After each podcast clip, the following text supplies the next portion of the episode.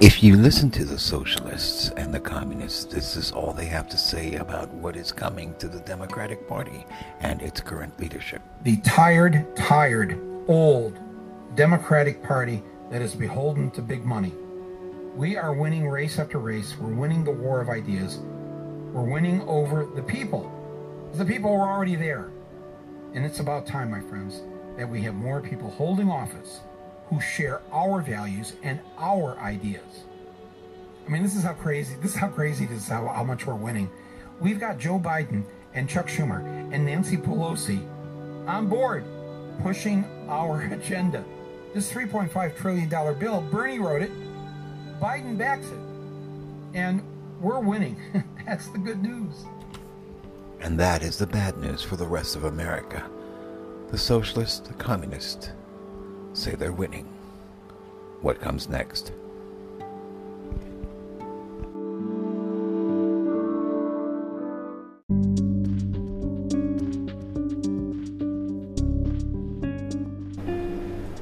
On what Mongolian mountainside is Alibaba's founder being hidden?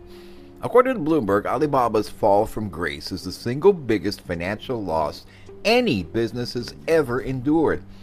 It has been exactly a year since the owner, Jack Ma, a Chinese businessman, publicly criticized his government. Since then, for whatever reason, he has suddenly lost hundreds of billions of dollars of a vast fortune that had once made him one of the richest men in the world. Over the last 12 months, the business that Alibaba had pegged as China's version of eBay, Amazon, and PayPal all rolled into one, has lost around 373 billion US dollars. The company's market capitalization slid sharply from 850 billion just before Ma's speech to 477 billion on Tuesday at the time of the reports coming in from the Nasdaq. That's a drop of 373 billion dollars. So where on earth is Jack Ma? And more than where on earth is Jack Ma, it is wondering at exactly where and what is going to replace him. The price of Alibaba's stock has been hovering around $176 on Tuesday as opposed to $306 a year earlier on October 26th of uh, 2020. A number of things have caused the staggering loss in Ma's wealth who was once considered the richest man in China.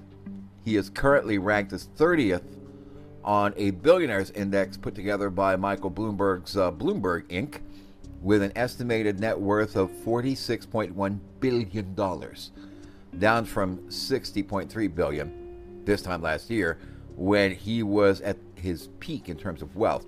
Last year, the tech pioneer was about to launch an initial public offering worth a staggering 37 billion US dollars for his Ant Group, a spin-off of Alibaba. No word yet if that is ever going to take place or where exactly or what exactly has happened to Jack Ma.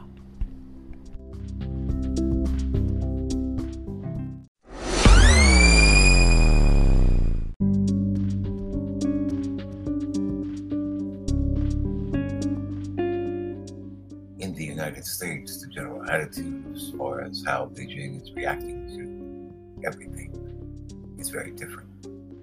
They listen to what Xi says and worry. Is what happened to Jack Ma the shape of things to come to other business people who run afoul of China? Could this happen to Zuckerberg? Could this happen to Bezos? To any other investors? If the Chinese suddenly decide they're not doing what China Inc. wants. In Beijing's Great Hall of the People, the people clap in unison for one man. Xi Jinping, Communist Party General Secretary, Commander in Chief, President of the People's Republic of China, says he's making China great again. The Chinese nation has achieved a tremendous transformation. It has stood up, grown rich, and is becoming strong it has come to embrace the brilliant prospects of rejuvenation. It's October 2017, and Xi tells party leaders one of his core beliefs China's destiny is to reclaim a central role in the world. The banner of socialism with Chinese characteristics is now flying high and proud, and it offers Chinese wisdom and a Chinese approach to solving the problems facing mankind.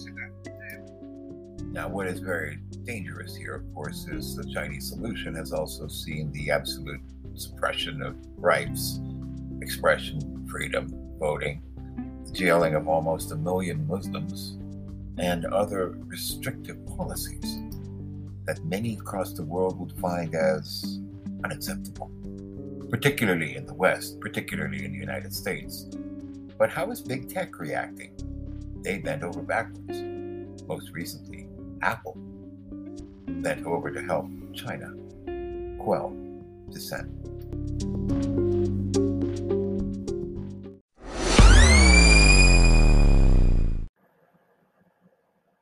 Now, we know Jack Ma has, of course, been in the news since his company lost over $340 billion, a huge amount of money. But what does that mean to people around the world who've invested with Alibaba? Jack Ma has resurfaced.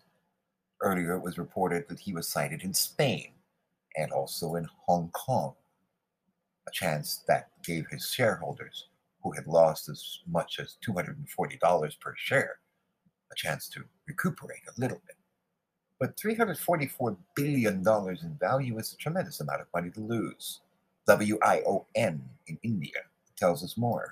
The Chinese e commerce giant Alibaba's founder, Jack Ma, who is also well known in China as one of the country's most successful entrepreneurs, delivered blunt criticism of the country's financial system. This was last October after Jack Ma delivered that infamous speech, China suspended the listing of its fintech arm ANT Group.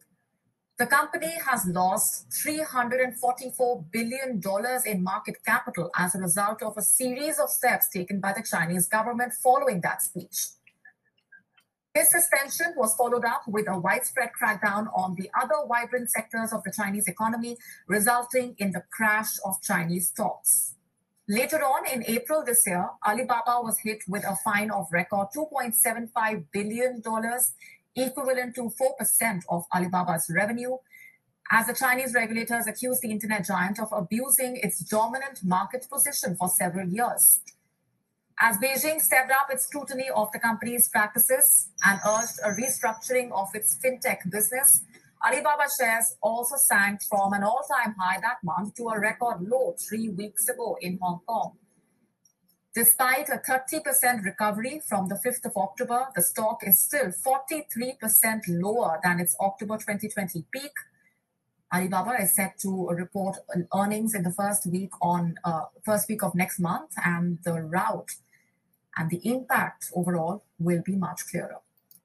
So, you know, the way the Indians broadcast about it, of course, they're very interested because Alibaba is a major form of trade uh, online for many companies in India, in Asia, and across the world. Jack Ma is a major figure as far as all of that is concerned. But how it's reported in Asia is somewhat different compared to the subcontinent. Well, you know, India is a part of the subcontinent of Asia but it is considered obviously a, a, a, different section of it. And they have a different look on how Alibaba's crisis is playing out. Now, of course, uh, when Jack Ma reappears, it is a, a major topic of concern, particularly in Taiwan.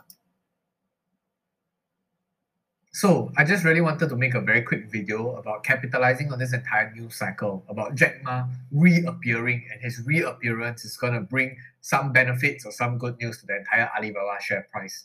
And to be honest, at this rate um, right now, I don't even know what the heck are we supposed to expect um, any kinds of good news for Alibaba.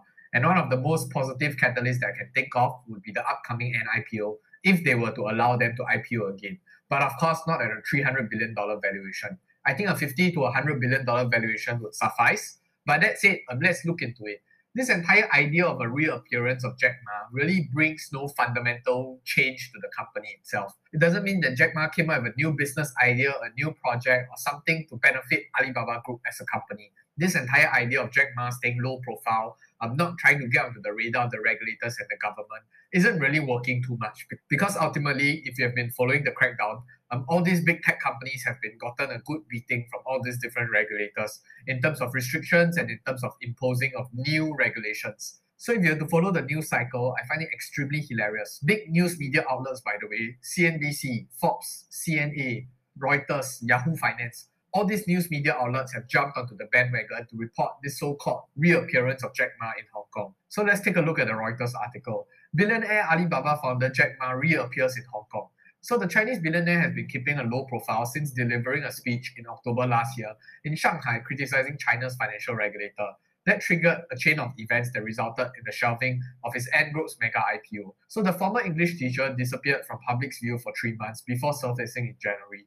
That eased concern about his unusual absence from the limelight and sent Alibaba shares surging. So if you to really take a look at this entire article, and most of the articles talking about this reappearance, there's no forms of value add.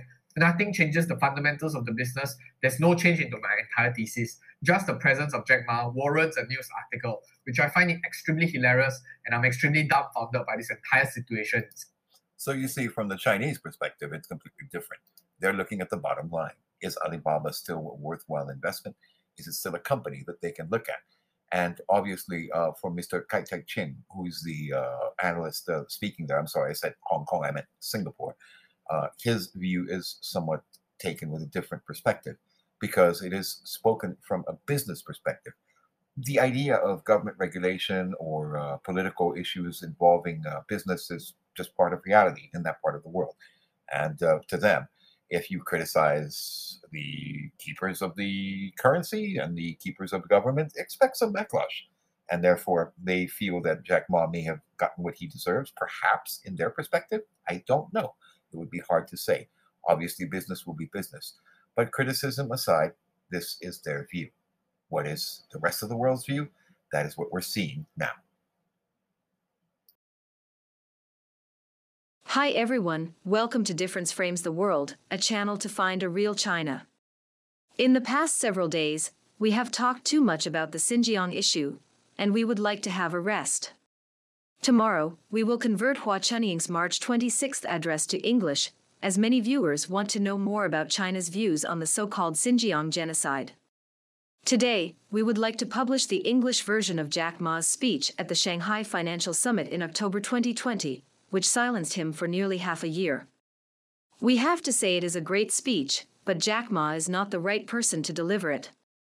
It is worth reading two or three times.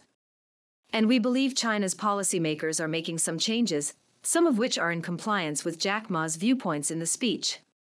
The speech was delivered one day after Ant Group submitted its application for listings in Hong Kong and Shanghai, and it allegedly led to the suspension of the IPO, and Jack Ma has kept silent for nearly half a year. He is not in danger, we believe, but he may have to be away from the public's view for some time. Good morning, everyone, and thank you for inviting me to the conference. In 2013, I came to the Shanghai Lujiazui Financial Summit and gave a speech about internet finance, which I called whimsical at that time. Seven years later, as an unofficial amateur, I came to the Bund Financial Forum in Shanghai again, hoping to share some ideas with you. In fact, I am, frankly speaking, hesitant to deliver such a speech today. But I think there is something fundamental in our group, or our generation, and it is called responsibility. We have the responsibility to think about the future. Although the world awards us with many development opportunities, most of them are not key opportunities, with one or two exceptions only. Now it is the most critical moment, so I want to discuss some of my ideas and some views. It is a summary of our 16 years of practical experience. I am honored to be the co chair of SDG and the United Nations High Level Panel on Digital Cooperation. I have discussed and researched with many scholars, experts, and practitioners around the world. As I have been retired now, and this is not an official forum, I would like to speak freely and share some layman's professional views. Luckily, I found that the vast majority of professionals today are no longer talking about professionalism. There are three points of view for your reference only, and they may not be mature, not correct, or even a little ridiculous. Just listen to them. If you feel they are nonsense, ignore them. The first point of view is that we have always had some cognitive inertia. For instance, we always feel that we need to be in line with the international community. We always think we must follow the developed countries in Europe and the United States to catch up with them in some areas that we call blanks. And we always take it as a mission to fill those gaps, even regarded as the pursuit of the internationalization goal. I always think that, in today's situation, the phrase fill the gap is problematic. We cannot do it just because the European and American ones are advanced, for the sake of filling the gap only. We should not deliberately or mindlessly go after one specific thing, to align with some countries today, and it is also not proper to strictly follow one or two certain country standards, to fill one or two blanks. Today we have to think about aligning with the future, complying with the future standards, and filling the gaps in the future. We have to figure out what the future will be, and what we are actually going to do, and then watch how others do it. If we constantly repeat others' language and discuss others' standards, we will lose the present and miss the future. After World War II, the world needed to restore economic prosperity, and after the establishment of the Bretton Woods system, the stimulus for the global economy was enormous. After the Asian financial turmoil, the Basel Accords on risk control became more critical and later became an operational standard for risk control. Now the risk control is more and more stringent throughout the world. People only talk about risk control, not development.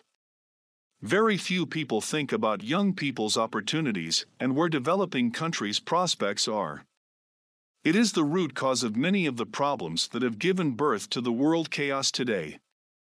The Basel Accords, as we see them today, also put a significant limit on overall innovation in Europe, for example, in its digital finance. The Basel Accords are more like an older people's club, in which it is trying to address the aging problems of a financial system that has been operating for decades. Some of the aging systems in Europe have incredibly complex systems, but the situation in China, I think, is the opposite. It's not that China doesn't have systemic financial risks. China's finance has no system, and as a result, it lacks systemic financial risk. China's finance is like other developing countries which are just growing up. In the financial sector, we are teenagers and don't have a mature ecosystem that is fully fluid yet. China has a lot of big banks, more like big rivers and blood arteries. Still, we also need more lakes, reservoirs, small streams and brooks, and even various kinds of swamps today, and the lack of these ecosystems makes us overflooded when flooding and even drier in drought. So today our country has the risk of lacking a healthy financial system. We need to build a healthy way of finance, not to worry about systemic financial risk. These are two completely different diseases, just like Alzheimer's and polio. They both look the same. But they are two diseases. If a child takes Alzheimer's medicine, they will get the condition of old age, but there will be many inexplicable symptoms of other illnesses. The Basel Accords are like a club of older people. It only considers the aging diseases of the elderly. We have to think about how to learn from the elderly and know that the elderly and young people are worried about different issues. When we build a city for young people, schools availability is a big concern. But older people are more worried about how close the nearby hospitals are. It's incredible how the world is changing today very quickly.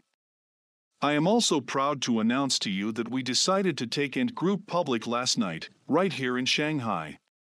It's the first time that an IPO of this magnitude, the largest IPO in the history of humankind, has been priced outside of New York City.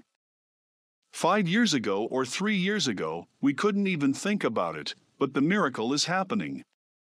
The second point everything has a price, and innovation is no exception, and our generation must take responsibility.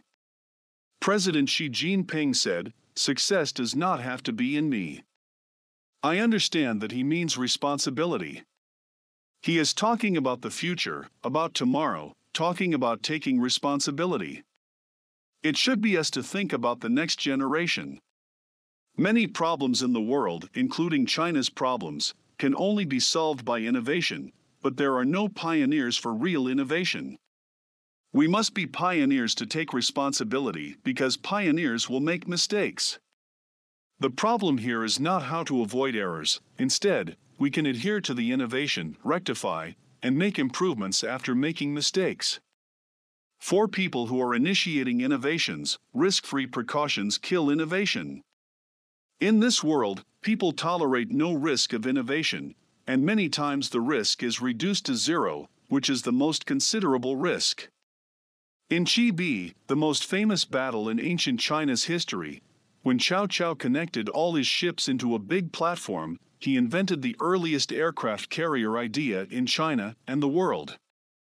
But after he was defeated, and the fire burned all his ships, the Chinese didn't even dare to think about constructing a similar platform in the coming 1800 years. Just think about that fire. Who else in China had such systematic thinking again till 1980s? Seven or eight years ago, I mentioned the concept of internet finance also in Shanghai. And we have always stressed that internet finance must have three core elements. First, it must have big data. Second, it must be based on big data, which are embedded with the risk control technology. Third, it must have a credit system based on big data. If we employ these three criteria to measure, I can say that P2P is not internet finance at all. However, today we cannot negate or nullify the whole internet technology to financial innovation, only because of P2P. Let's think about how China can have thousands of internet finance companies within a few years. We should check the reasons for the birth of thousands of internet finance firms, the so called P2P companies. Today, our regulation is intricate. The regulation in the guise of punishment is even more difficult. Innovation stems mainly from the market, from the grassroots, from the growing challenge of young people on the regulations. Supervision and control are two different things. Supervisors watch for your development, care about your growth, while controllers only deal with problems when they already happened or are going to happen. Regretfully, we now have a growing ability to control, but the ability to supervise is insufficient. Promising innovators are not afraid of supervision, but they are scared of being controlled with yesterday's supervision. We cannot use the management of a railway station to manage an airport, and we cannot have yesterday's way of thinking to control the future. Supervision and management are not the same, and policies and documents are not the same. The decrees prohibiting this or that practice are called documents. Policy, however, is a mechanism to build, to stimulate the development. Today, the whole world, especially China, needs a lot of policy experts, not document experts. Policy making is a technical task. To solve the systemic and complex problems, I can share how our Taobao is doing. 17 years ago, we did not have the technology, nor did we have data or accurate judgment of the future. We had therefore developed a lot of rules that did work. Today, we already have the technology and ability to solve systemic problems, but the regulations to supervise our young people today are still like those regulating old employees before. It seems there are always a variety of new documents coming out to restrict various behaviors. Later, I thought of a way out, which we called add 1 minus 3. If you want to add a new rule, you must cut three preceding regulations. Since then, our documents have been getting shorter and shorter and thinner. If we do not follow this practice, our rules and regulations will get thicker and thicker. We are forcing everyone to break the law and make mistakes, as we will be confused with so many rules and restrictions. Theories and systems are also different. Experts and scholars are not the same either. People in this country are often confused with the difference between scholars and experts. An expert is a practitioner, and he does a great job, but he will not necessarily excel at summarizing. Many scholars do not do specific work themselves, but they can digest the theory from other practitioners' practical experience. Only when experts and scholars are working together, ideas and practices can be combined to innovate and solve today's and tomorrow's problems. We need theories from practice, not from offices, and many theories like P2P are from offices. It's more important that we understand the lessons correctly that P2P has taught us. We will not deny Internet technology, and we will no longer repeat the practice of office theory. I think there is also a phenomenon that many regulators worldwide tend to control new things, so they have no risk, and their sector has no trouble, but the whole economy is at stake, the entire society is at risk. In the future, the race between countries is the race of innovation, not the race of regulatory skills, and now in the world, more and more countries are tougher on innovations by nullifying new attempts. My understanding for President Xi Jinping's directive to improve the ability to govern is to maintain a healthy and sustainable development under orderly regulation, rather than the regulation at the price of growth. Regulation is not tricky. The tricky part of the rule is to develop healthy development.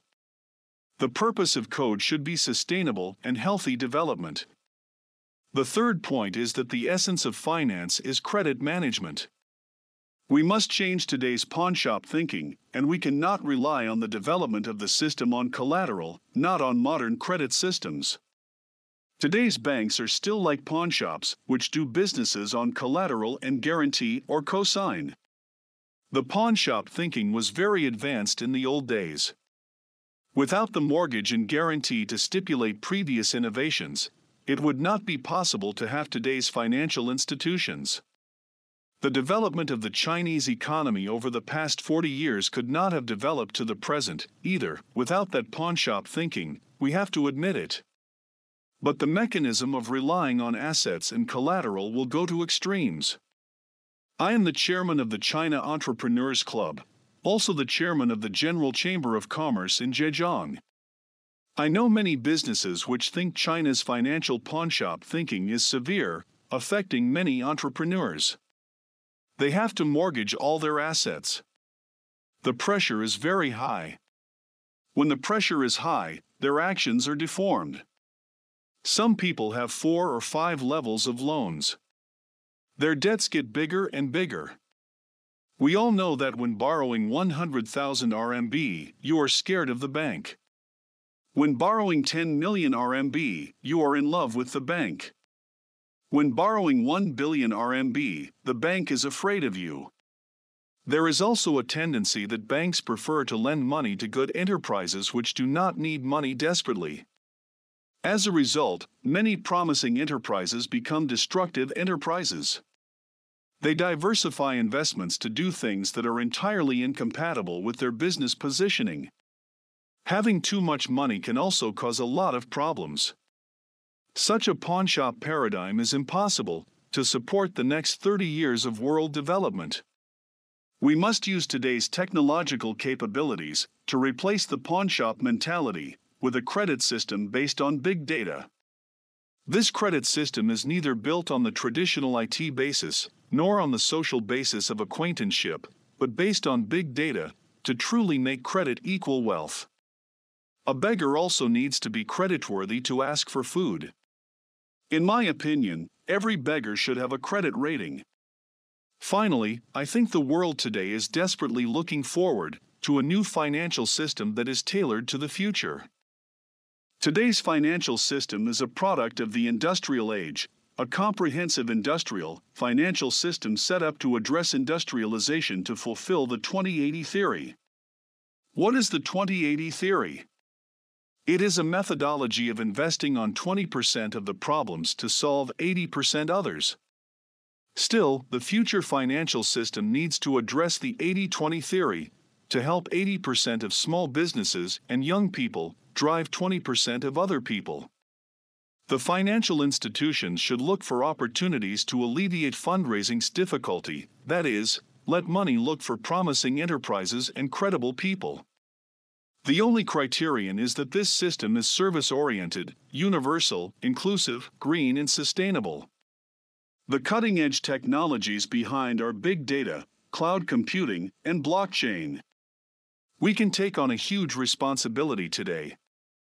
After World War II, people had such a vision to design a great financial system for future generations and the future. We also have this responsibility and thinking today to build an economic system that truly belongs to the future, the next generation, and this significant era. Today, the problem is whether people choose to do it or not, although our technological development is fully capable of doing some of this. Unfortunately, many people are not willing to risk it. Today's global financial system must be reformed. Otherwise, it will be a matter of lost opportunities and a world with more chaos. It is normal for innovators to get ahead of regulation. But when innovators are far ahead of supervision, when the richness and depth of innovation are more than regulators can imagine, it is not normal, and society and the world will fall into chaos. Take digital currency as an example. If we use a future perspective to create the financial system for the coming 30 years, the digital currency may be fundamental. Indeed, today's finance does not need digital currency, but it will be needed tomorrow, it will be needed in the future, and it will be needed by thousands of developing countries and young people. We should ask ourselves what practical problems the digital currencies will solve in the future. The digital currency 10 years later and that of today may not be the same thing at all. This digital currency should not be studied from a historical perspective, not from a regulatory perspective, not from a research institution, but the market, from the demand, from the future trend. It is a matter of great importance. Our research institutions should not be policymakers, and policymakers cannot rely only on their research institutions, because the digital currency system is a technical problem, and it is more complicated than a technical issue, as it is also a solution to future problems. Digital currency may redefine money, although the primary function of money still exists. It will redefine money, just like Apple's iPhone redefined the phone industry, where making calls is just one of the functions. Today, it is not time to rush to set the standard. Instead, it is time to create value. We only need to think about how to establish a new financial system through digital currency for the world. We also need to think about the future. And in addition, think about how to trade globally and so on. We should use reliable technology to establish the digital currency, making it a real solution to the problem of sustainable, green, and inclusive world trade. In conclusion, I would like to say that now, human society has reached the most critical moment, and we cannot underestimate this COVID pandemic, as it is the force that pushes human society to progress. It is no less than World War II from the financial perspective. The United States continues to flood the world, especially the Wall Street stock market, with tons of money, and other countries will follow. Did we ever think about the outcome? It implies that the pandemic goes far beyond the technical aspects that many of us are discussing today. We should not just oppose many of the world's organizations, instead, we should rethink their value. Be it United Nations, the WTO, or the WHO, these organizations have many problems, and I have worked, dealt, and cooperated with all of them. They do have many issues, but getting away from these organizations does not solve the problems. We should consider how these organizations should face the future, reform, and reposition them. The new financial system and the future direction, whether we like it or not, will come. Whether we do it or not, someone will make it come true in the future. At the early stages of reform, pioneers have to pay the price, it might be our generation to do such a reform, but it is the next generation to benefit from it. We may be heroes obscure in the darkness. It is the opportunity that history bestows on us, and it is also our responsibility for the future cause. Over the past 16 years, Ant Group has been centered on green, sustainable, and inclusive development. If green, sustainable, and inclusive finance is wrong, we will be wrong again and again to the end. Thank you all. Thank you very much for watching this video. If you like our videos, please subscribe to our channel and share this video with people you know. We publish videos on a daily basis and will also publish long videos on topics viewers are interested in once or twice a week. If you have anything want to share with us, please leave your comments below.